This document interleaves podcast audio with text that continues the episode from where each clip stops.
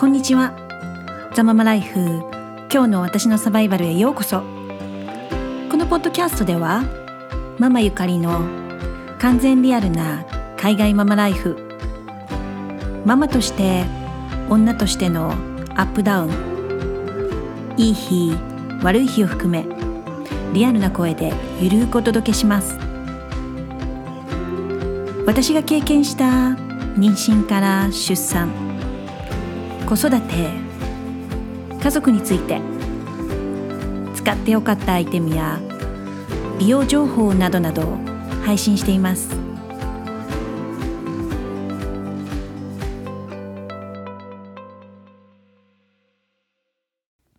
はい第7回。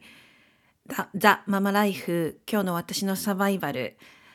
えー、ついに私、えー、出産いたしました。そ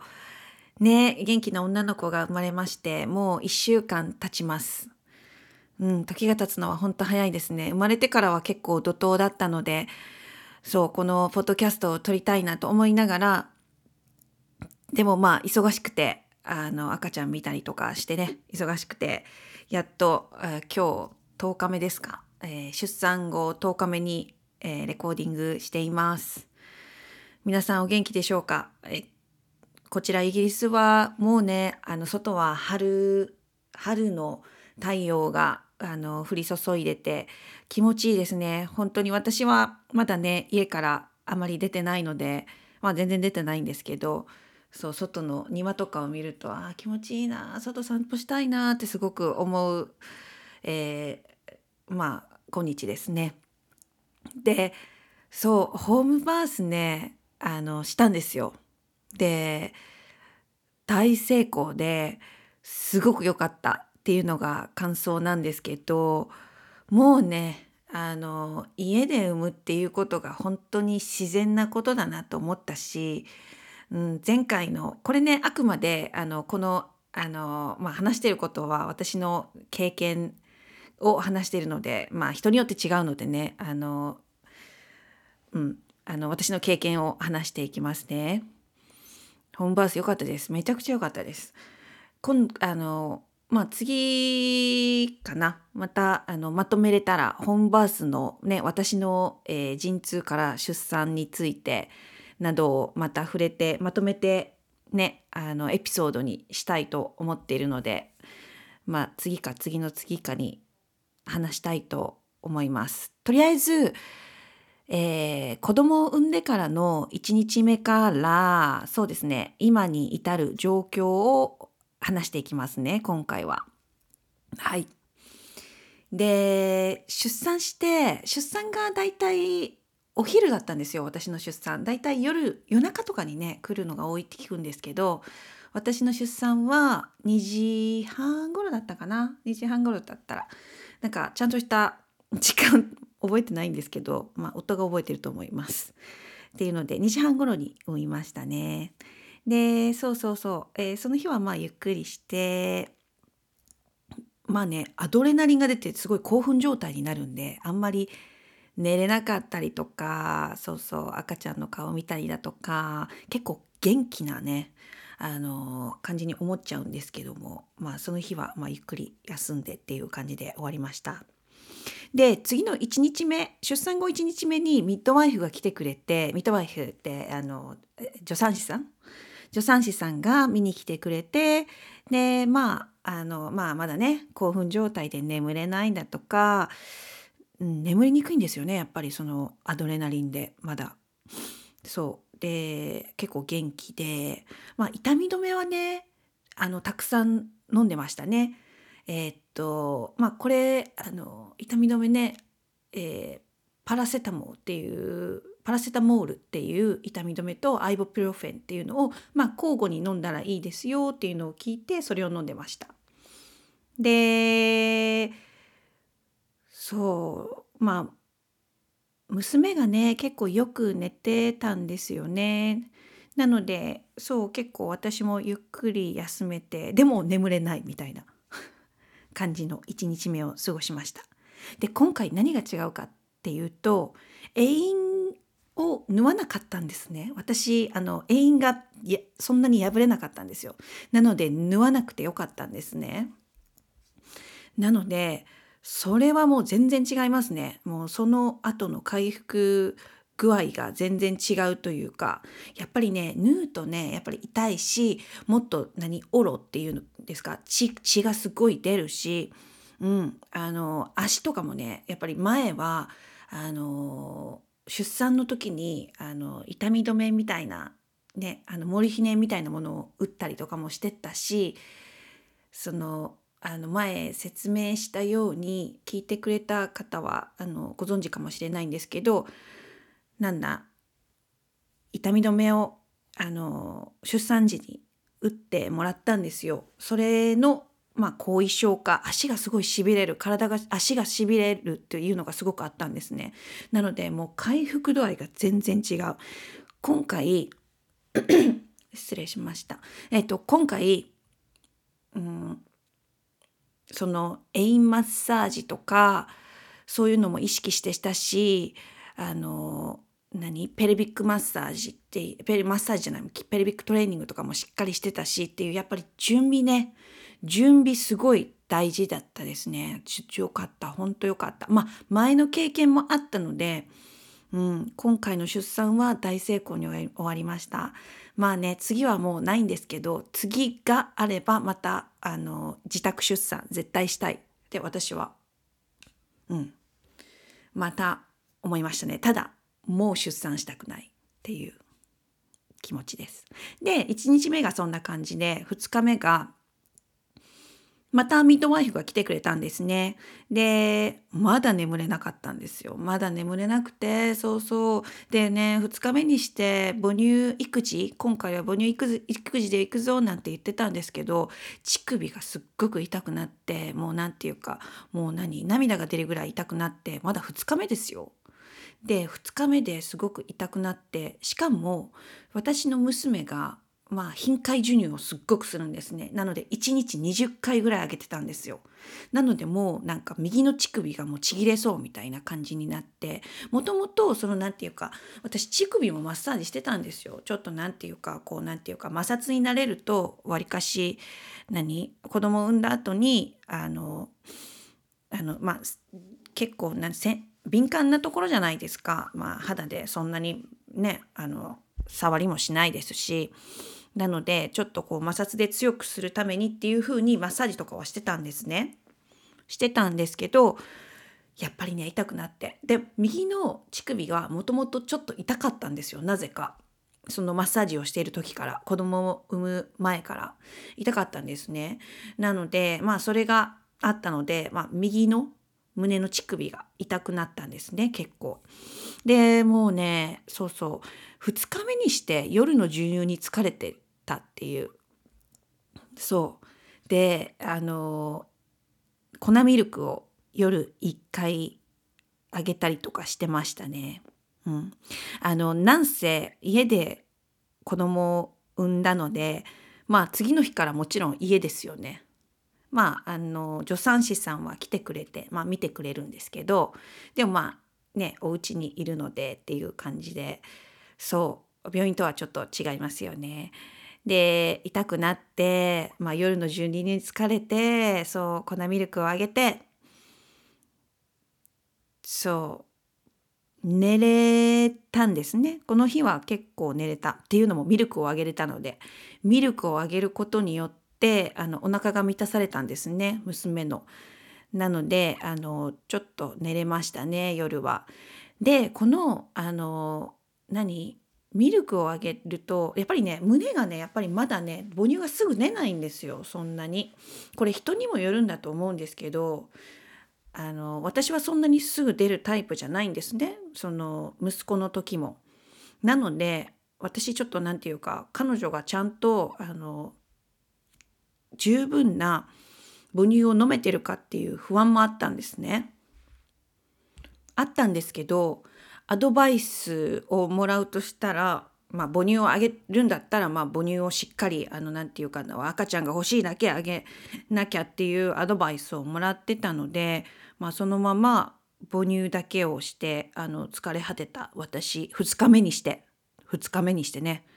早いですよね。でもそう頻回授乳が重なりまあ2日でどうなんですかね。12あ子供が生まれてから1233日。2日半でそう疲れてそう。で痛み止めは飲み続けてましたね。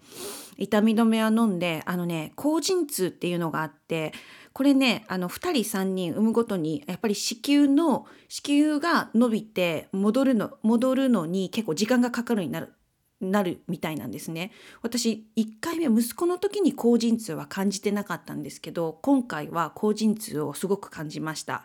ちょっと陣痛みたいなねあの子宮収縮する感じの痛みなんですけどそれに痛み止めを飲んでましたね。あとはその遠因切開とかまあ下縫わなかったんですけどしなかったんですけどねでもそれもちょっと痛みがあった中のね中の、えー、何？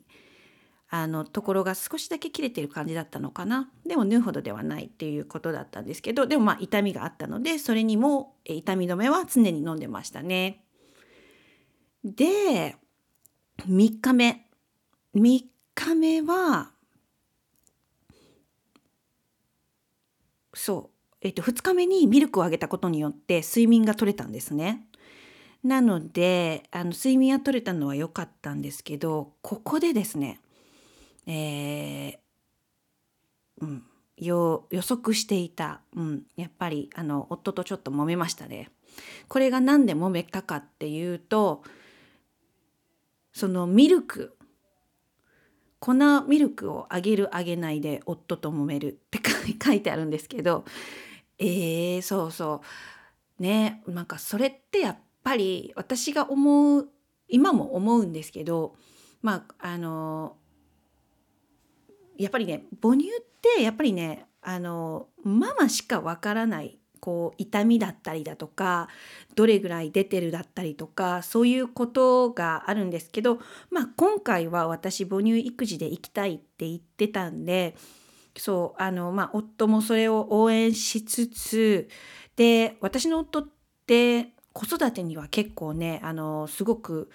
いろんなやっぱりあの私のことをあのまあ、もちろん尊重しながらも、えー、まあ、意見は言ってくるタイプなんですね。まあもちろんなんて子育てねあの母と父ね両親で両方でしていくっていうのが普通なんですけどまあねこの時私の痛みっていうのは夫には絶対わからないしどれぐらいで私その時やっぱりホルモン出てますからねすごくね、あのそう。でそのホルモンもちょうどその何て言うかミルク体がミルクを作るミルクじゃなくて母乳？母乳を作る時にすごくホルモンが変わってすごく出るんですって。でこの時にそのないわ日本語で言うあのマタニティブルーズだったりあのベイビーブルーズポストネンタルディプレッションっていうのが、まあ、出やすいっていうことらしいんですけどそう。でこの時にねあの夫はあの母乳育児だから母乳をもっとした方がいいんじゃないっていうことを言ってたんですけど私はもう痛すぎて痛すぎてもうそんななんか何ミルクちょっとあげてもいいんじゃないっていうことを言ってたんですよ。でも夫はそれに反対でっていうのが、まあ、多分私が普通の状態だと多分あ普通に相談できたのかもしれないですけど、まあ、ホルモン出てるし出産3日目なんでもうねあの結構感情的になりやすい状態になってたんですね。で結構ねその意見がまあ普通に夫は言ってたのかもしれないですけどすごく攻撃的に聞こえてでやっぱりプレッシャー感じるんですよねすごくプレッシャー感じる。その自分もあげたいけど自分の体出る量ってコントロールできないじゃないですか。だからその自分の母乳の出る量とかでコントそうそうコントロールできないからなんか私が責められても私がコントロールできることでもないしで私はこのあのそうそうまあちゃんとあげてるかっていうのと私はその疲れれば疲れるほど母乳が出なくなるっていうのも分かってたんですよね。だから本当によく食べてえーよく飲んでよく寝るっていうことが必要だと思うんですけど出産した後にはもちろんその母乳がね1日500カロリーぐらい消費するって言いますし母乳だけで。なのでそうなんですけどこの時にねあの揉めましたね。であの頻回授乳が続いて本当に疲れててさっきも言ったんですけどでジューラにジューラさんに母乳相談をしたんですね。でまああのもっとね吸い付きを深くしてくださいっていうことを言われたりだとかあのっていうことをアドバイスもらってまあまあ自分なりにこうなんていうか、ね、久しぶりの母乳にあのちょっと手こずってたっていう感じですかね。でまああのまあ感情的になりやすいやっぱりねこのね母乳育児に関してってやっぱりね感情的になりやすいんですよね。やっぱり女性って。しっかりねこうミルクが出る人はいいんですけど初めから出ないじゃないですか。で時間かかるしでもなんか私の妹が言ってたんですけどこれはねあのもちろんあの日本がっていうわけではないんですけど妹が、まあ、2人産んだんですね。で2人産んでて産んでてで両方ともまあ彼女母乳してるんですね母乳育児してたんですけど日本では初めの1週間2週間ぐらいは、えー、今後授乳をするっていうようなことを妹が言ってたんですねこれ日本じゃなくて、まあ、妹のケースでは。でそれはなぜかって言ったら回復するためにお母さんが休める休める間に例えばナースの人とか看護師さんとかがあのミルクをあげてくれたりだとかをしてそのかその間にお母さんは寝るっていう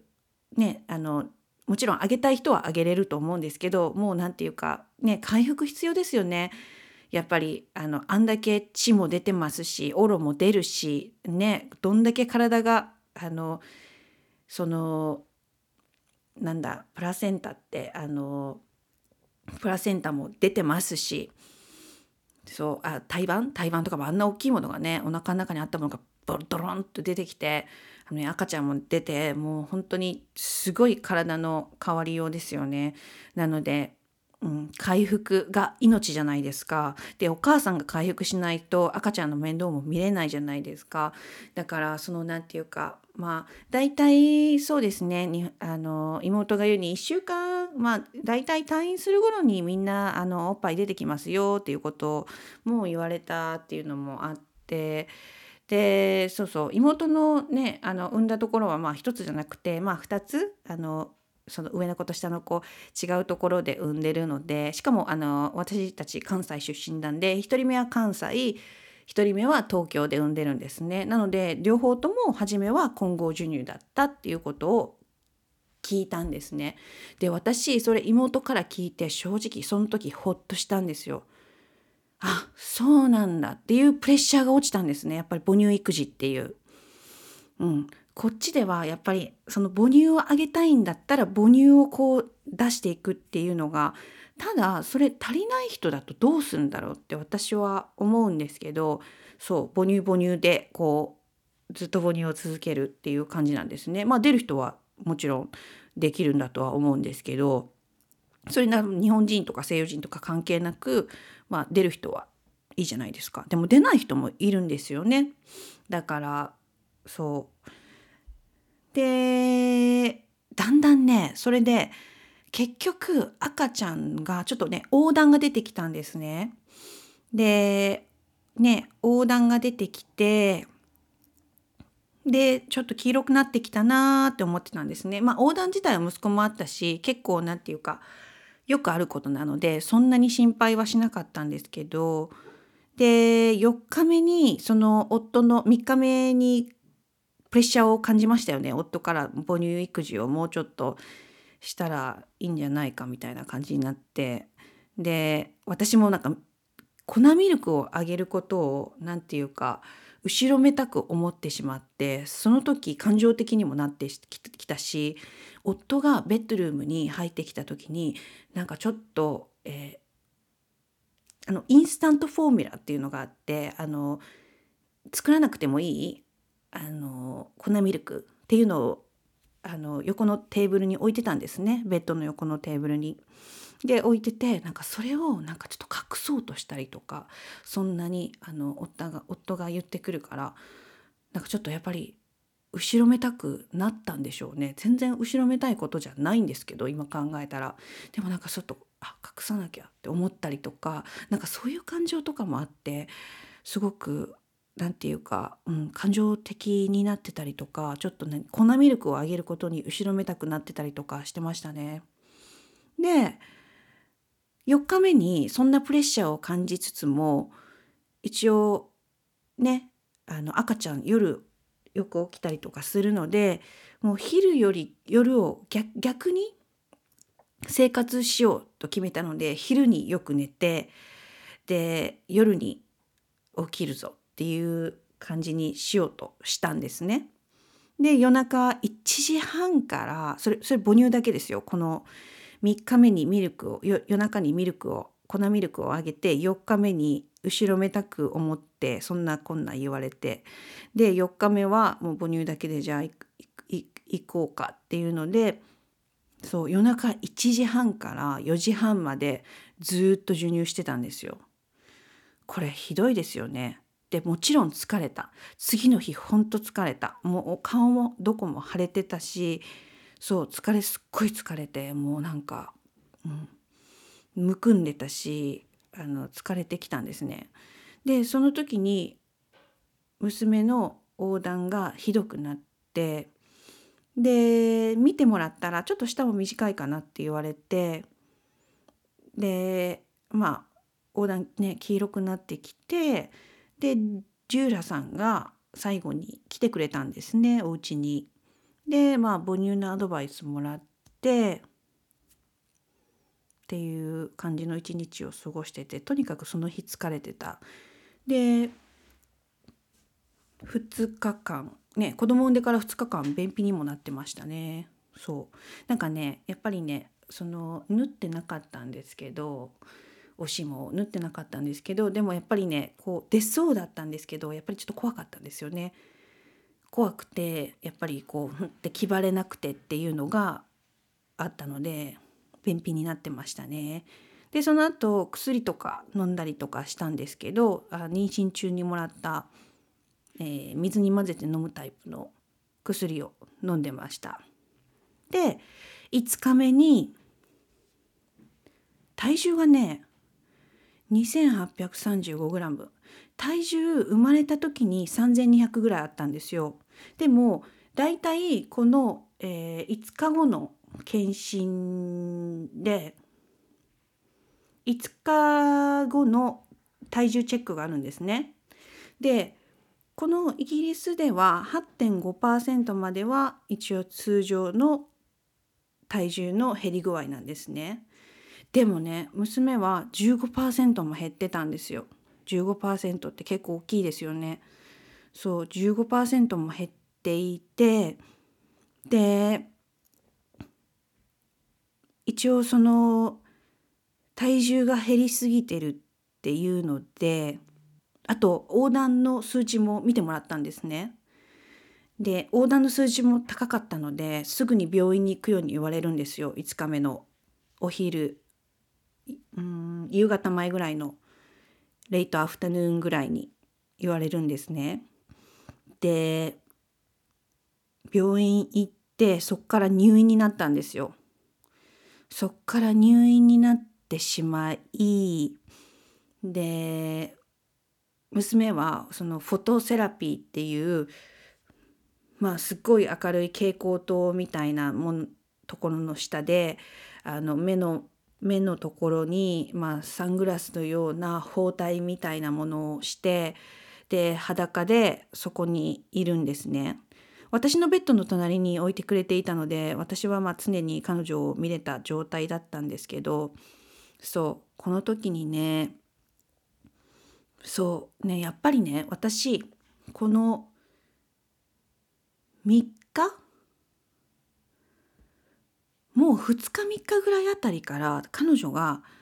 彼女の口が乾いてるだとか足りてないんじゃないかっていうのはもう何て言うか母親の本能の勘でそういうあのあったんですよ。そのまあちょっと乾いてるなとかそういうのがただそのなんか他の人のアドバイスが母乳で行くんだったら母乳をずっとあげるっていうのでなんかそれに従おうとしてる自分がいる反面この子の口すごく乾いてるぞとかすごく泣くぞとかそういうことをやっぱり母親の本能で感じてたんですね。なんでそうでこの時に体重が15%減ったっていうのと5日目にしてでね周りの人にこの時に私が思ったのは本当に母親母親の本能ってやっぱりそれを一番に考えるべきだっていうふうに思ったんですね。まあ夫だったり周りの人が何を言おうとこの子がちょっとおかしいぞと思った時にはやっぱりはあの母親がやっぱり何かアクションしないとダメだしあのやっぱり一番見てるしあの一番近くにいる人ですよね。であの母乳をあげてる自分の体も大体どんな感じか分かってるっていうので前の経験もあるのでそうやっぱり自分の本能を信じるべきだって私は病院に行く途中に思いましたね改めて、うん、感じました。で病院に行った時に夫は、まあ、おしっこが出てるって医者に言っていたんですね。でも私は十分に出てないって思ってたんですよ。でそのあの何？体が脱水になるとおしっこの色がちょっとオレンジになったりとかするみたいなんですね。それ大人もそうなんですけどあの脱水になると何て言うんでしたっけ？忘れた。日本語で忘れた。でもなんかユレインって言うんですよね英語で。すいません。なんか忘れました。でもあのなんとかが降りるって言いますよね。あの脱水症状になると。そうそれです。でそれが降りてたしやっぱりねおむつもやっぱりねちょっとねドライだったんですよね。私はそう思ってたんですよ。なんで、うん、やっぱりね母親の本能っていうのはうんなんか、うん、ね子供はみんな違うじゃないですか。母親の体も違うし。なんで症状とかでやっぱり数字でも表せないしやっぱりあのうん。お母さんの体も違うし、うん、やっぱりこう何て言うか、うん、本能って本当大なんかいざとなったらやっぱり母親の本能に自分の本能を信じてやった方がいいっていうのも聞いたことあったんですね。でもこの時に本当にあかわいそうなことしたな娘にってすごく思いましたね。後悔もしましたしこの短い間で。でもあの病院に行くと先生にあの何あなたそんなに自分にプレッシャーしなくていいのよ本当に大丈夫だからねこれなんかあのレベルが下がればあの横断のレベルが下がれば大丈夫な話だし結構、うん、よくあることだしっていうのでもう本当にその時に私はもうなんかちょっとなんか涙が潤んでましたね。本当にあなた自分にプレッシャーしなくていいのよとかってねあの足したらいいだけだしあのそうお母さんも今は回復に集中してでお母さんがハッピーだったら子供もハッピーになるからねってでもだから心配しないでって言ってくれた言葉とかもすっごく安心したしやっぱりあの病院の先生どの先生もどの看護婦さん看護婦さん看護婦さんもすごく気を使ってる。このあのやっぱり子供を産んだ後の母親の感情的なのも知ってるしねあの私が入った病棟結局2日間入院したんですけど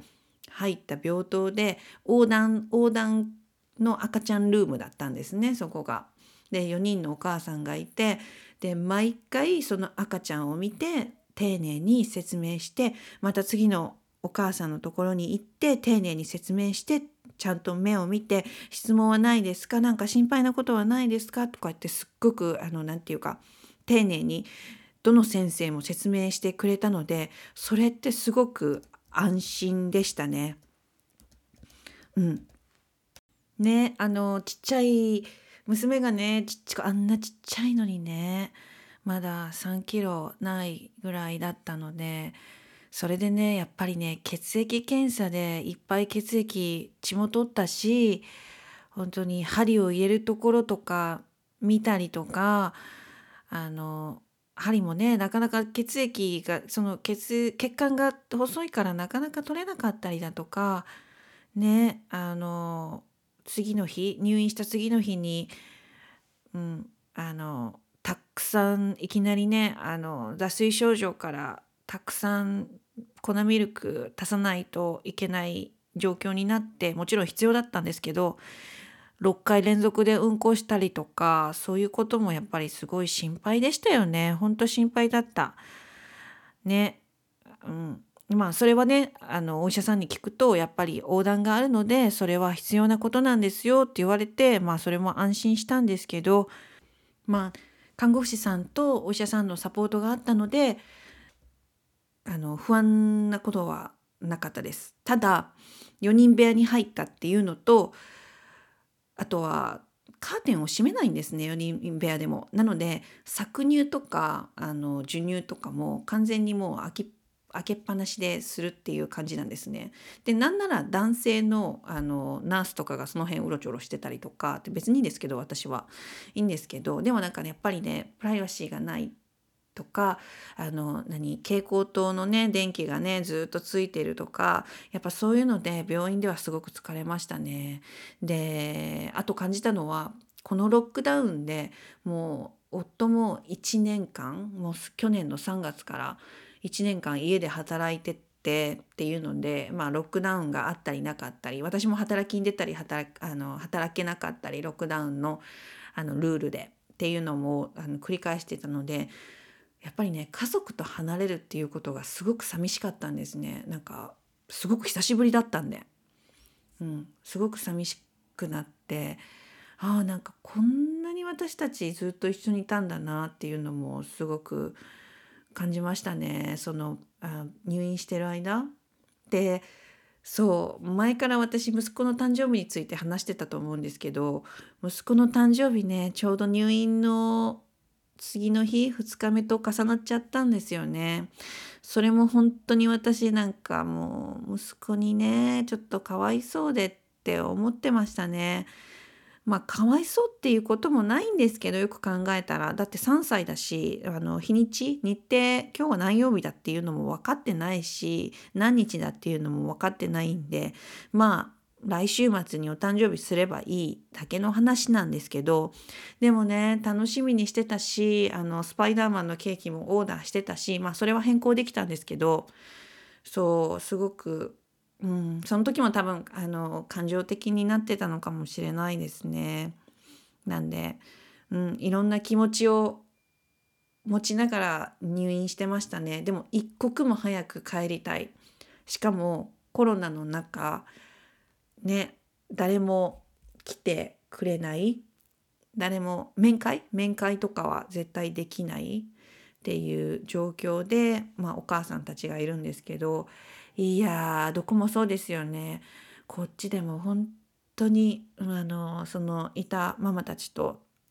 まあ、ちょっと話したりとかもしてたんですけどやっぱりね初めてのお母さんもちょっと辛いって言ってましたね。一人で入院してあちこち体も痛いし赤ちゃんも赤ちゃんもねあのすぐにお母さん私何回か前の回で話したんですけど1回目の出産ですぐに気持ちがお母さんっていうには私はならなかったんですね。なる人ももちろんいるとは思うんですけど私はならなかったんでその人の気持ちがすっごく分かってでこう何あの見るからに結構、まあ、不安そうだなっていうのも分かるしあのすぐにね生まれる赤い子供が生まれる前の生活からこうスイッチするいきなり母になるっていう状況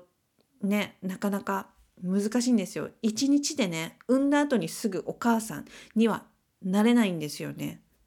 私は少なくとも私はそうでした。なんでうんなんかやっぱそういうのとかもね見ててねやっぱどんだけそのあのやっぱりパートナーだったりあの旦那さんだったりだとかが近くにいることによって本当に支えられるだったりもちろん喧嘩もしますよ。感情的になりやすかったり。でもねやっぱり当たれるのもねやっぱ旦那だったりパートナーだったりだとかやっぱりそういうやっぱ一番近くにいる人だったりとかするのでそういうねまあもちろん自分の家族だが家族もそうだと思うんですけどそうやっぱり甘えられる人が近くにいないっていうのはすごくはあちょっと切なかったですね本当に初めてのお母さんばっかりだったんですよ私のね4人中あとの私以外の3人は。なのでそうで夜にね泣いて泣いて本当に泣き止まない赤ちゃんがいたりだとかでお母さんね本当にうろちょろうろちょろうろちょろ赤ちゃん抱っこしたりとかしてるんですね。でも結局ナースの人があの私たちが見てあげるからっていうのであのナースのあの部屋に赤ちゃん連れてってお母さん寝てましたけどお母さんの寝方見たらね本当にもう疲れてもうなんかこうベッドのね後ろのあの背もたれをウィーンって上がるタイプのベッドじゃないですか。で上げてもう首がねほんと90度以上下に行ってて本当にくたって寝てるっていう感じだったんですね。もうそれを見た時にあーもうなんか本当にもうなんか私思い返すだけで涙出てきそうなんですけど本当になんかうんみんな頑張ってるなってすごく思いました。まあ自分も含めですけどねでも私はあの2回目なんで夫もねどうやってあの赤ちゃんをねあの面倒見るかっていうのもなんとなく分かってますしそう今回ねそう夫は今2週間休み取ってくれて、まあ、1週間ちょっとが終わったところなんですけどいやよく頑張ってくれてますね。本当に。洗濯だったり掃除だったりだとかそういろいろ面倒見てくれてますね。本当に助かってます。まあそれもねなんか産んだ後は私これできないから回復に集中するからこれしてほしいっていうのもちゃんと彼に伝えていたので、まあ、彼はそれにあの答えてくれようと頑張ってるんだと思います。でも週末となるとねやっぱりね息子もいるんでやっぱり結構大変なんですよね。それこそ、うん、カオスな週末をちょうど過ぎ去ったところです。うん、そうそう。土曜日にねあの私金曜日に帰ってきて土曜日にそう息子がねあの日本の本とかを見ててハンバーグ食べたことなかったんですよ今まで3歳になるまで。なんであのハンバーグハンバーグってたまに言うんですね。であの日本のおままおままごとセットとかでもハンバーグとかって絶対あるんですよね。なんでハンバーグってなんだみたいな感じだったんですけどでもまあまあお誕生日にはねハンバーグを作ってあげないと思ってたんですけどまあ私はねあの産んでまだ1週間だったのでそう私のあの知ってる人に私の知ってる人に頼んでハンバーグ届けてもらってそれを焼いてでねちょっと付け合わせとかを作ってでスパイダーマンケーキをオーダーしてまあそれでお祝いしてねそうそうそうそうまあいい日を過ごせたんですね。でちょうどさっき助産師さんが娘の体重をチェックしに来てくれてたんですけどまああのねちょっとずつだいたいあの体重が増えてきてましてでまだねあの今日10日目なんですね。であの10日になるんですけど生まれてから。で大体10日で大体普通の体重に戻るのが大体普通みたいなんで彼女はまだ5%足りないみたいなんですね。なのでまあもう一回あさってに見に来てくれるあさってで変わるのかって私は思うんですけど5%でも、まあ、まあ彼女が言ってるので、まあ、一応、まあ、見に来てくれるっていう感じになってます。でこうやってねしっかりねあの助産師さんたちがあのサポートしてくれてで普通病院で産んでたらまあこのこういうのもね病院に行かないといけない検診だったりが結構あったりとかしてするんですけど、まあ、私は自宅出産を選んでいるので、まあ、病院にわざわざね駐車場に止めてそれが駐車場もなかなか取れないんですよ私の住んでるエリアでは。なのでいつも結構時間かかるんですね。で止めて中に入ってで、まあ、さらに待ち時間があってっていうことをしなくてよかったのもすごく良かったですね。なんでそう水曜日も来てくれて一応体重をチェックして、まあ、それからどうするかっていうのを決めるんですけどそこから保健婦さんに、えー、私が連絡を取って母乳育児どうだとか何か体重を測りに来てくれたりだとか今コロナがあるので Zoom で彼女とあのミーティング話したりだとかそういう風になっていくんですけどそう。なんでまあねあの横断があったりだとか入院があったりだとか体重が15%減ってしまっただったりだったりだとかこのね、えー、と1週間ちょっとでいろいろあったんですけど涙あり本当誕生日あり息子の誕生日あり本当ねいろいろあったんですけどでもまあ今やっとねちょっと落ち着いてきてうんあのそうそう可愛いやっぱりね女の子可愛いですよね、まあ、男の子も可愛いんですけど、うん、可愛いって思って、うん、夜の授乳も頑張って3時間おき授乳ですか。もちろん3時間おきなんてわけないんですけどね。もうあのまあ泣く時は、まあ、授乳をしたりだとかするんで。でも基本ねもう今生まれた赤ちゃんは泣いたらあげてだいたい寝てっていう感じですかね。多分横断があるんで息子よりかはちょっと寝てるかな。彼女の性格かどうかは分かんないんですけど、うん、結構寝てますね。泣いた時はまあお腹空いてるっていう感じですかね。で息子も初め焼きもちとかあるかなって思ってたんですけど思ったよりも愛情表現がすごくてもうほんとしょっちゅう来ては彼女にキスしてっていうチュッとかってしてすごく、うん、あの愛情表現してくれてますね。うん、焼きもちとかあるかなと思ったんですけどそうでもなく横でね彼はマイペースに戦ってたりだとかねいろいろなんかああだこうだ言ってたりだとかベイビー今どこ行った？とかベイビーと一緒に本読みたい？とかまあそういうことを言ってるんで今のところ彼も頑張ってくれてますね。まあ相変わらず毎朝あの保育園行く日には「No nursery」とか言って「保育園行きたくない保育園行きたくない」とかって言うんですけどでもまあねあの頑張ってくれてます。うん。第7回「ザ・ママライフ」今日の私のサバイバル。ねこれこそ本当にあのサバイバルになってきました。特に土日、うん、息子とあの赤ちゃんがいる時は。もうね赤ちゃんはルーティンないですしね。息子はねあ大暴れですからね、うん、なってきました。なので、うん、また報告できる時にねって私の経験をシェアしていけたらなと思います。では皆さん良い週をお過ごしください。ではまた第8回でお会いしましょう。ではまた。